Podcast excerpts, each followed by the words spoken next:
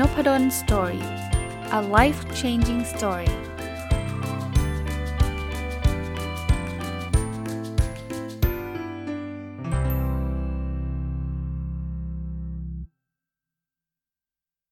วัสดีครับ ยินดีต้อนรับเข้าสู่นพดล Story Podcast นะครับ วันนี้ยังอยู่กับหนังสือที่ชื่อว่าโปรดโอบกอดมนุษย์ลูกของ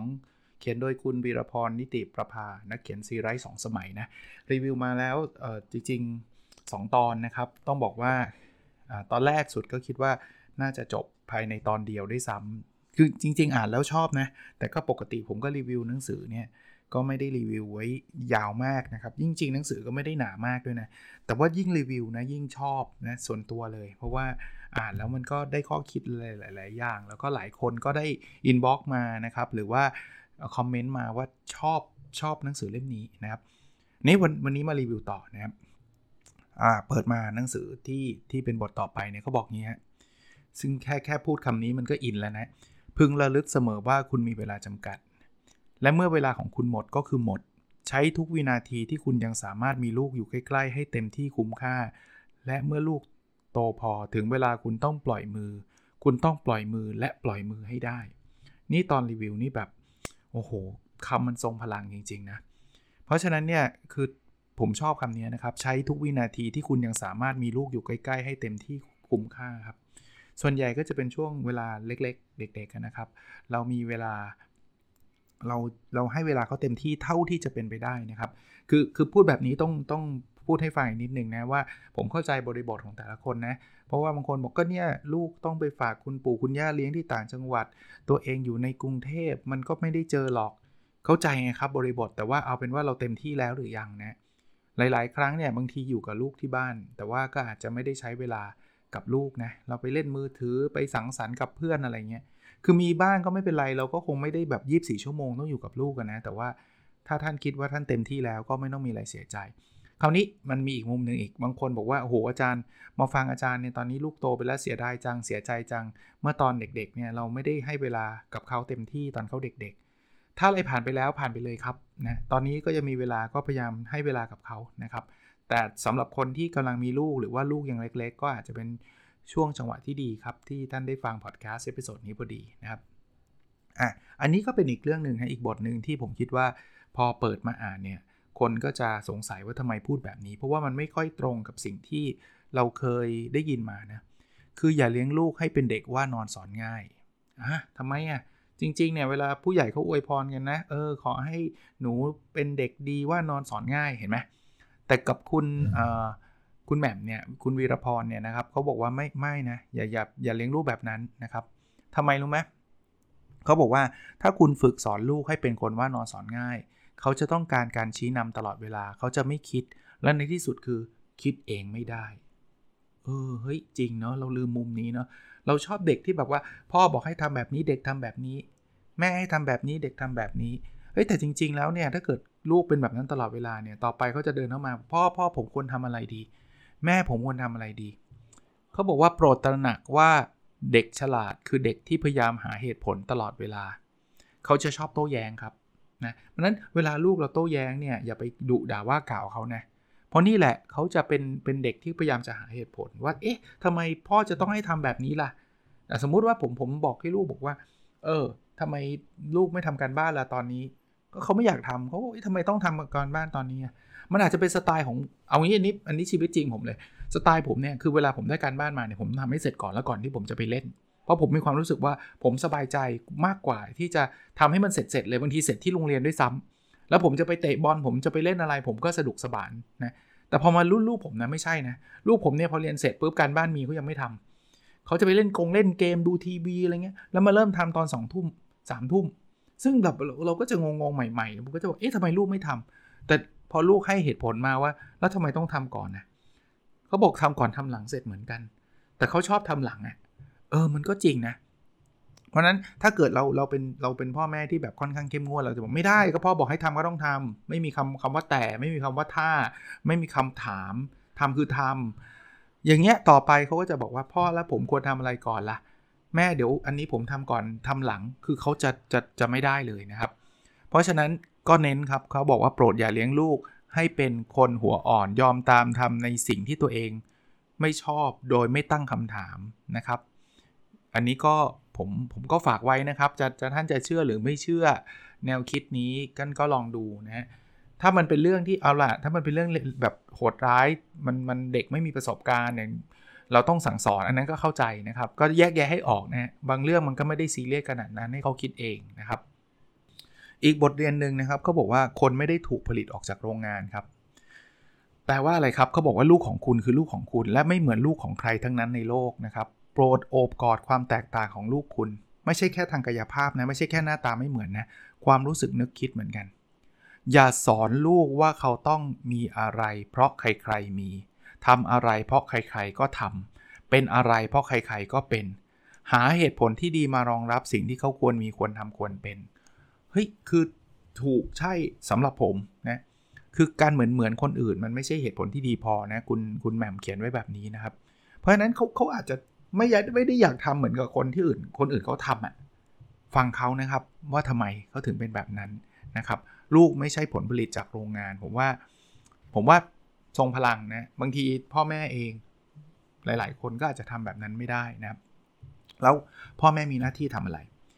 อ่าอันนี้เลยครับก็บอกว่าหน้าที่เดียวของพ่อแม่คือช่วยลูกค้นหาศักยภาพ ไม่ใช่การคิดวางแผนว่าลูกจะต้องทำอะไรคิดอะไรเป็นคนแบบไหนนะครับ หาให้เจอครับ ว่าเขามีศักยภาพยังไง แล้วไม่ใช่ว่าเราหาให้เขานะเราอาจจะแนะนำเขาได้ไม่มีปัญหา แต่ว่าตัวเขาเนี่ยจะต้องเป็นคนหาว่าอะไรคือสิ่งที่เขาถนัดอะไรคือสิ่งที่เขาชอบนะครับ แล้วสุดท้ายเนี่ยนะเขาจะเก่งแล้วเขาจะดีในในในทิศทางที่ที่เหมาะสมนะครับ เพราะฉะนั้นถ้าเป็นไปได้เราพยายามให้ลูกได้มีโอกาสสัมผัสสิ่งต่างๆ ให้มากที่สุด อันนี้ผมก็ชอบนะครับ คือ ถ้าลูกเราไม่เคยไม่เคยเจอคนนอกเลย ไม่เคยไปที่อื่น ๆ เลย ไม่เคยกินอาหารแปลกใหม่เลย ไม่เคยได้เล่นกีฬาได้เล่นดนตรีได้ทำอะไรสักอย่างเลยเนี่ยทำแต่งานรูทีนทุกวันทำแบบเดิมทุกวันเนี่ยเขาก็จะหาตัวเองได้ยากเนาะเพราะฉะนั้นถ้าเป็นไปได้นะลองทำอะไรหลากหลายอย่าง หนังสือแนะนำถึงขนาดที่ว่างานพิเศษในวัยเรียนก็ก็ช่วยนะไปทำงานนู่นงานนี้ซึ่งอันนี้อันนี้ไม่ได้นิยมฝรั่งอะไรมากมายนะครับ คือฝรั่งเขาก็มีข้อดีข้อเสียนะ แต่ว่าอันนึงที่เขาทำเป็นประจำก็คือพวกทำงาน summer พิเศษอะไรเงี้ยเขาบอกว่าทำแบบนี้เนี่ยมันมันมันทำให้เขาค้นพบตัวเองนะแต่คนไทยเนี่ยส่วนใหญ่จะไม่ใช่เนาะส่วนใหญ่ใน summer ก็หลาย ๆ คนก็ไปติวหนังสืออ่านหนังสือ ซึ่งก็ไม่รู้ว่าลูกจะชอบวิชานั้นหรือเปล่า แต่ว่าเราก็ให้ value กับกับการเรียนพิเศษ เพราะว่าเดี๋ยวโตเขาจะต้องเป็นหมอให้ได้ พูดแบบนี้ไม่ได้แอนตี้คนเป็นหมอนะครับ คนเป็นหมอที่เก่งที่ชอบที่ดีเยอะแยะเต็มไปหมดเลยนะ แต่ว่าก็มีหลายเคสเลยครับที่เขาไม่ได้อยากเป็น แต่ว่าพ่อแม่บังคับให้เป็น หรือพ่อแม่ก็ก็ใช้ใช้คำแบบนี้แล้วกันมันเป็นการทำความฝันที่พ่อแม่เคยฝันไว้ แต่ว่าตัวพ่อแม่เองเนี่ยทำไม่สำเร็จ แล้วก็เลยบอกว่าลูกควรเข้าอันนี้นะ เน้นไม่ได้แปลว่าจะวิชาชีพหมออย่างเดียว ไม่ได้เกี่ยวว่าโอ้เป็นงั้นเป็นหมอแปลว่าไม่ดีไม่ใช่ครับ แต่ว่าถ้าเราไปเอาความฝันเราไปบังคับลูก เช่นลูกเราอาจจะไม่ได้อยากเรียนเอาไม่ต้องหมอก็ได้ เรียน field เนี้ยนะ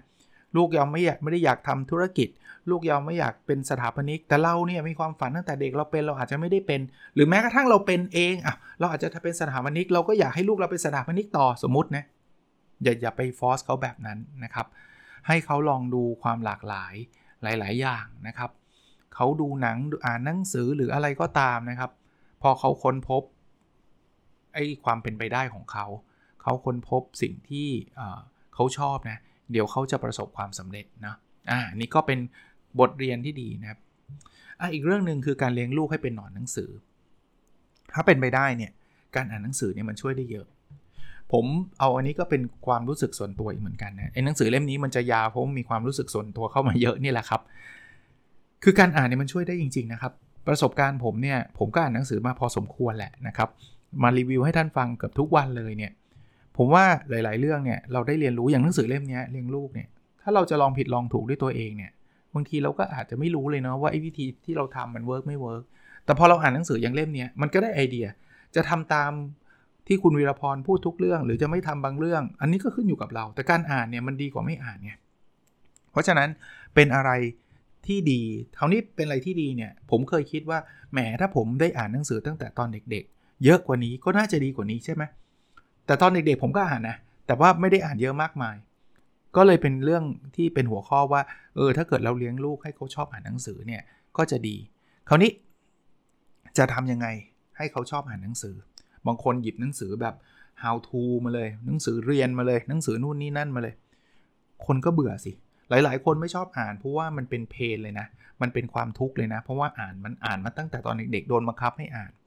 เขาบอกสร้างทัศนคติที่ดีในการอ่านให้ลูกครับ ให้เขาอ่านทุกอย่างที่เขาต้องการ อย่าเลือกแทนเขามากนะนะครับ เลือกอะไรก็ได้นะ เช่นเขาอยากอ่านการ์ตูนการ์ตูนครับ นิยายอภินิหารอ่านเลยครับนะครับ คือคือเขาเรียกว่า อย่าอย่าไปคิดว่าโอ้โหการ์ตูนมันไม่ได้เรื่องมันเสียเวลาห้ามอ่านนะครับ บวกหนังสือทุกเล่มเนี่ยมันมันมีสิ่งให้เขาได้เรียนรู้อยู่แล้ว หรือไม่ก็กระตุ้นจินตนาการกระตุ้นความสนุกนะพาเข้าไปในที่ที่มีหนังสือบ่อยๆ เช่น ห้องสมุด หรือผมเติมให้ร้านหนังสือ ผมเนี่ยเป็นคนที่รักการอ่านต้องให้เครดิตของคุณพ่อคุณแม่นะโดยเฉพาะคุณพ่อเองเนี่ยคุณพ่อบอกว่าถ้าเป็นหนังสือเนี่ยเล่มไหนก็ได้คุณพ่อซื้อให้ผมจำจำคำพูดนี้ได้ไหมแล้วผมก็เลยเป็นคนที่รักการอ่านเลย แล้วคุณพ่อชอบอ่านหนังสือด้วยนะครับนะจริงๆคุณแม่ก็ชอบนะครับ อยู่ในตู้คุณพ่อบอกไปหยิบมา3ก๊กเนี่ยผมจำได้ คุณพ่อบอกเอาไปอ่านดิสนุกก็อ่านตั้งแต่อยู่ป .3 อะนะคืออ่านแล้วก็สนุกจริง ๆ นะครับนั้นเนี่ยพอเราพอเราสนุกแล้วมันจะติดเป็นนิสัย คราวนี้ ถ้าคุณอยากจะจะให้ลูกอ่านหนังสือเนี่ยสิ่งแรกที่คุณควรจะทำคืออะไรรู้ปะคือคุณต้องเป็นคนอ่านก่อน คุณไม่อ่านลูกก็พ่อบอกให้อ่านทำไมพ่อไม่อ่านวะเพราะฉะนั้นเนี่ยเราเราลองอ่านอ่านกับเขาก็ได้นะ ถ้าลูกเล็กๆเนี่ยเขายังอ่านไม่ออกเราเปิดหนังสือภาพ อันนี้ต้องให้เครดิตภรรยาผมนะลูกทั้งสองคนเลยเนี่ยภรรยาผมจะอ่านหนังสือกับเขาตอนก่อนนอน จนพอโตมาสักนิดนึงเนี่ยผมก็จะอ่านให้ให้ลูก แล้วส่วนใหญ่จะเป็นลูกชายนะตอนนี้ลูกสาวก็จะติดพวกดิจิตอลมากหน่อยนะครับแต่ลูกชายก็ไม่ได้จะเป็นหนอนหนังสือมากมายขนาดที่ผมอ่านนะแต่ว่าเขาก็ยังหยิบหนังสือมาอ่านอยู่นะครับเขาบอกว่าโปรดตระหนักว่าการเป็นนักอ่านที่เข้มข้นของลูกเนี่ยจะช่วยชีวิตของ ตัวทั้งตัวเขาและตัวคุณในในภายภาคหน้า เพราะหนังสือจะทำให้ลูกฉลาดครับ ฉลาดกว่าคุณ หนังสือจะทำให้ลูกมีความรู้ รู้มากกว่าคุณ ลูกจะคิดได้เก่งกว่าคุณ มีตรรกะที่แจ่มชัดและแน่นอน เลือกอนาคตของตัวเองได้ดีกว่าที่คุณจะเลือกให้ ชอบคำนี้นะครับ คือหนังสือเนี่ยมันมันสะสมประสบการณ์ของคนเป็นร้อยเป็นพันที่ประสบความสำเร็จ หรือแม้กระทั่งประสบความล้มเหลวเนี่ยเขาก็จะรู้เขาบอกงี้อีก หนังสือจะช่วยให้ลูกเข้มแข็ง ไม่ตกเป็นเหยื่ออะไรง่าย ๆ เหนืออื่นใด ลูกของคุณจะไม่มีวันจนตรอก หนังสือจะเป็นประตูเปิดพาลูกของคุณออกไปได้ทุกที่ หนังสือจะคอยเหนี่ยวรั้งเขาจากอับปางในยามชีวิตตกต่ำหนังสือจะปกป้องเขาจากความทุกโศกที่คุณเองก็ไม่มีปัญญาปกป้องเขาได้ คือคือผมขอเป็นอีกหนึ่งเสียงแล้วกันนะครับ ในการรณรงค์ให้เกิดการอ่านนะครับ ใครเอาเป็นงี้ไม่ต้องเป็นลูกก็ได้นะ ตอนนี้ใครฟังพอดแคสต์ผมเนี่ยลองหยิบหนังสือขึ้นมาอ่านครับ ใครชอบอ่านเรื่องลูกเนี่ยไปซื้อเล่มนี้มาอ่านเลยนะเขาบอกโปรดตระหนักว่าคนเก่งๆในโลกนี้ไม่มีแม้แต่คนเดียวเลยที่ไม่เป็นหนอนหนังสือ เราเห็นสตีฟจ็อบเราเห็นเอาคนปัจจุบันที่ที่อยู่ก็คือบิลเกตส์ มาร์คซักเคอร์เบิร์กวอร์เรนบัฟเฟตต์ผมว่าอ่านทั้งนั้นเนี่ยนะครับ พวกนี้ที่เขาเขาเขาจะได้ไอเดียต่างๆมานะครับอะอีกหัวข้อหนึ่งครับเขาบอกว่า ช่วยลูกค้นพบความชอบของตัวเองตั้งแต่เล็กๆครับทำไงฮะ ก็บอกให้ใส่ใจสิ่งที่ลูกชอบให้มาก ศึกษาสิ่งนั้นให้ถ่องแท้ ช่วยเขาให้เข้าใจว่าทำไมถึงชอบมัน แล้วสนับสนุนให้ให้ให้เขาลึกซึ้งในสิ่งที่เขาชอบนะ คือเขาบอกว่าสิ่งที่น่ากลัวที่สุดในการมีชีวิตอยู่คือความเฉยชาต่อชีวิตครับ คือประมาณว่าฉันไม่รู้ฉันจะอยากเป็นใคร ฉันอยากทำอะไรแบบไหนอะไรเงี้ย แล้วเราบางทีเนี่ยเราก็อาจจะโดนครอบงำจากสังคมนะ บอกว่าเราต้องทำแบบนี้นะ มันก็เลยทำให้เรามองข้ามความฝันเรานะครับไอ้หนักข้อนี้เป็นเป็นข้อที่น่าสนนะเขาบอกว่าคนไม่จำเป็นต้องเรียนเก่งมีความสามารถด้านวิชาการนะครับ โลกเต็มไปด้วยความเป็นไปได้มากมาย การปล่อยลูกๆ ให้ค้นหาความสามารถรอบด้าน และความชอบจะช่วยทำให้เขามีชีวิตที่น่าตื่นใจ ยิ่งกว่านั้นคนยังสามารถเรียนรู้ได้ตลอดชีวิตเสน่ห์ของการมีชีวิตอยู่คือการค้นพบแรงบันดาลใจใหม่ ๆ ในทุกช่วงวัย ถ้าท่านไม่เชื่อต้องถามตัวท่านเองนะครับ ท่านที่แบบโอ้โหสนุกจังเลยมันมีอะไรใหม่ๆให้ศึกษาแล้วท่านก็จะมีพลัง ถ้าท่านรู้สึกว่าเบื่อจังเลย ไม่รู้จะทำอะไรดีท่านก็จะเบื่อใช่ไหมเพราะฉะนั้นเนี่ยเราเราคงอยากให้ลูกเรามีชีวิตที่มันไลฟ์ฟรีเนาะมีชีวิตที่มีพลังนะครับเพราะฉะนั้นเนี่ยให้เขาศึกษาให้ให้เขาค้นพบสิ่งที่เขาชอบนะว่าเขาชอบอะไรนะแล้วก็อีกส่วนหนึ่งที่จะช่วยเขาได้คือสนับสนุนให้เขามีงานอดิเรกนะคือบางทีเนี่ยเราเราชอบแบบทุกอย่างเป็นการเป็นงานนะ พอไปทำอะไรที่นอกเหนือจากงานเรารู้สึกว่าเสียเวลาเนะไร้สาระ จริง ๆ แล้วอะไรก็ตามที่ทำให้เด็กทำให้ลูกเนี่ยมุ่งมั่นหมกมุ่น สนุกสนานเพลิดเพลินเอาเลยครับ มันอาจจะไม่ได้มีผลตอบแทนทางเงินทางวัตถุ แต่มันเป็นผลตอบแทนทางใจนะเราจะเป็นการสอนเขาว่าชีวิตเรามีหลายด้าน ไม่ใช่เรียนก็ต้องเรียนเรียนเรียนเรียนเรียนเรียนเรียนท่องจำอย่างเดียว ผมอาจจะอย่างอย่างที่เรียนอีกนะครับ เวลาฟังอันนี้แล้วเดี๋ยวท่านก็อาจจะมีความคิดต่างจากผมนะแต่ว่าผมเนี่ยอยู่ใน สังคมคือส่วนตัวผมตอนเรียนหนังสือ ผมก็เรียนเรียนเรียนเรียนแหละเต็มที่แหละแต่ไม่ใช่ว่าผมจะไม่ทำอย่างอื่นเลยนะ แต่พอพอโตขึ้นมาแล้วก็มีลูกเนี่ย ผมมักจะบอกว่าลูกเนี่ยถ้าไม่ไม่อยากเรียนพิเศษพิเศษไม่ต้องเรียนนะครับ ผมพูดแบบนี้ได้เลยนะว่าตั้งแต่เขาเรียนมาจนกระทั่งจบการศึกษาอย่างลูกคนโตเนี่ยจบมปลายแล้วเนี่ยเขาแทบไม่เคยเรียนพิเศษเลยแม้แต่แม้แต่ครั้งเดียว แทบเอาเป็นว่าตั้งแต่ประถมเนี่ยไม่มีเลย มัธยมต้นแทบไม่มีเลย ไม่มีเลยมั้งมัธยมปลายอาจจะมีติวตอนจะสอบ SAT นิดเดียว นิดเดียวจริงๆแล้วเป็นการติวที่ชิลที่สุดในโลก ผมไม่เคยเห็นใครติวได้ชิลขนาดนี้ละนอกนั้นเนี่ยวันเสาร์อาทิตย์ตั้งแต่เขาเด็ก ๆ จนกระทั่งโตเนี่ยเขาจะไปทำอะไรเรื่องของเขาเลยครับ เช่น อยากเรียนเป็นโนเรียนอ๋อเรียนเป็นโนไม่ชอบ อยากไปเรียนเต้นไปเต้น อยาก เรียนแบดไปตีแบดอะไรเงี้ยอารมณ์แบบนั้นเลยนะครับ แล้วเขาก็เขาก็ค้นหาตัวเองของเขาไปเรื่อยๆเนาะผมว่าอันนี้จะมีส่วนช่วยนะสำหรับผมผมเชื่อแบบนั้นนะครับ ก็ก็ลองดูครับ เรื่องการเรียนภาษาเนี่ยอันนี้อันนี้เขาบอกสำคัญนะครับ คุณแหม่มบอกว่าภาษาเนี่ยมันทำให้เราเชื่อมต่อโลกได้นะครับ อันนี้ก็เป็นเหตุผลอันนึงที่ผมก็ค่อนข้างเอียงไปทางให้ลูกไปเรียนที่โรงเรียนอินเตอร์นะเพราะว่าเขาเขาได้เรียนรู้ภาษาโดยเฉพาะภาษาอังกฤษนะครับ ก็อันนี้ก็จะเป็นอะไรที่ ช่วยเขาได้ในอนาคตเนี่ยนะเรื่องหนังสือก็เมื่อกี้ที่บอกบอกเหมือนกันเวลาเรามีเราเรียนภาษาได้เยอะใช่ไหมอย่างไม่ต้องเยอะอะไรเรียนภาษาอังกฤษที่แบบอ่านอ่านได้คล่องเนี่ยหนังสือมันจะมีมากกว่าไทยม่รู้กี่เท่าแหละ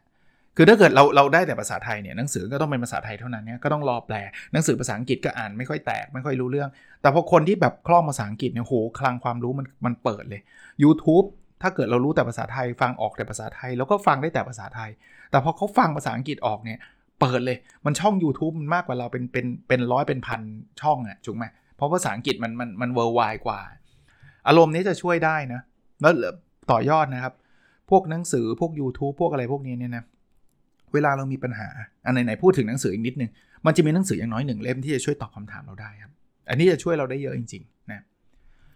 อีกอันหนึ่งนะครับ ขออีกบทหนึ่งนะฮะคือ คุณไม่มีทางรู้เลยว่าลูกของคุณจะต้องต่อสู้ชีวิตแบบไหน อาจจะเรียบง่ายอย่างที่คุณฝันไว้มากๆ พอกับทุกยากได้เท่าที่คนคนหนึ่งจะต้องเผชิญผ่าน โปรดตระหนักไว้ว่าโลกร้ายกาจไม่ได้ทำลายคน ความเดียวดายตั้งหากนะครับ คือเขาเขาบอกแบบนี้ครับบอกว่าลูกของคุณต้องไม่ใช่คนไร้บ้านนะบางคนคิดว่าไอ้คนไร้บ้านคือคือโฮมเลสหรือเปล่าไม่ใช่นะครับ คนไร้บ้านคือคุณจะกำหนดทุกอย่างในบ้านเลย เป็นใหญ่ในบ้านสั่งการทุกอย่าง ลูกจะมีความรู้สึกว่าเขาเนี่ยเป็นแค่แค่เป็นภาระ เป็นคน มาขออาศัย หรือหนักกว่านั้นเนี่ยเขาจะรู้สึกว่าตัวเองเป็นกาฝากนะครับเขาบอกคำว่าบ้านมันจะสูญเสียความหมายเลยครับ เพราะจริงๆทุกคนเนี่ยคำว่าบ้านเนี่ยมันคือที่ที่อบอุ่นนะเวลาเราบอกเราได้กลับบ้านเนี่ยมันจะแบบ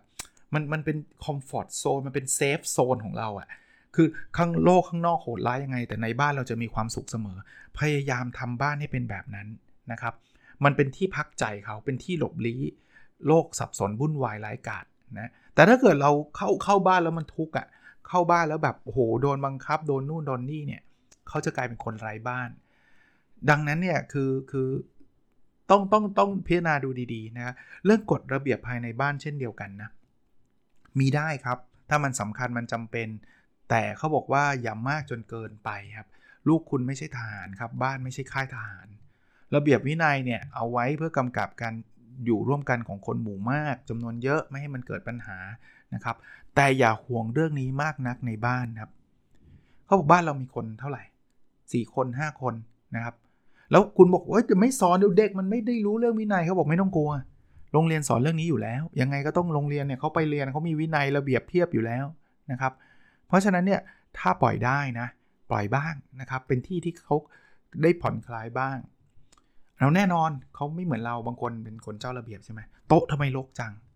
ก็ปล่อยเขาเหอะนะครับ ขอให้ให้เขามีความสบายใจนะครับ เราไม่ต้องเขาเขาเขียนแบบนี้เลยนะ คุณไม่จำเป็นต้องอยู่ในบ้านแบบที่เห็นในละครหลังข่าว และหากจำเป็นต้องสร้างกฎระเบียบเล็ก ๆ น้อยๆขึ้นใช้จำไว้ว่าคุณต้องจำคุณจำเป็นต้องอธิบายให้ชัดเจน ว่ากฎเอาไว้ทำอะไรนะครับ และที่สำคัญบางคนตั้งกฎให้ลูกแต่ตัวเองไม่ทำอันนี้อันนี้ไม่ work นะครับเพราะนั้นถ้าถ้าตั้งกฎแล้ว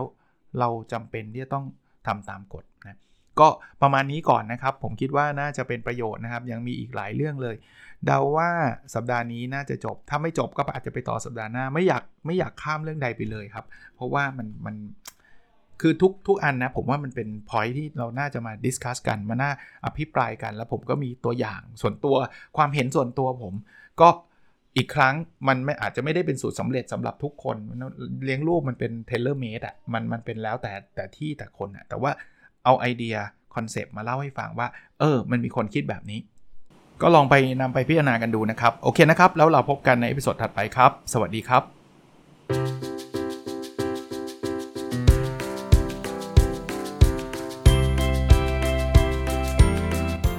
n o p a d o n Story a life changing story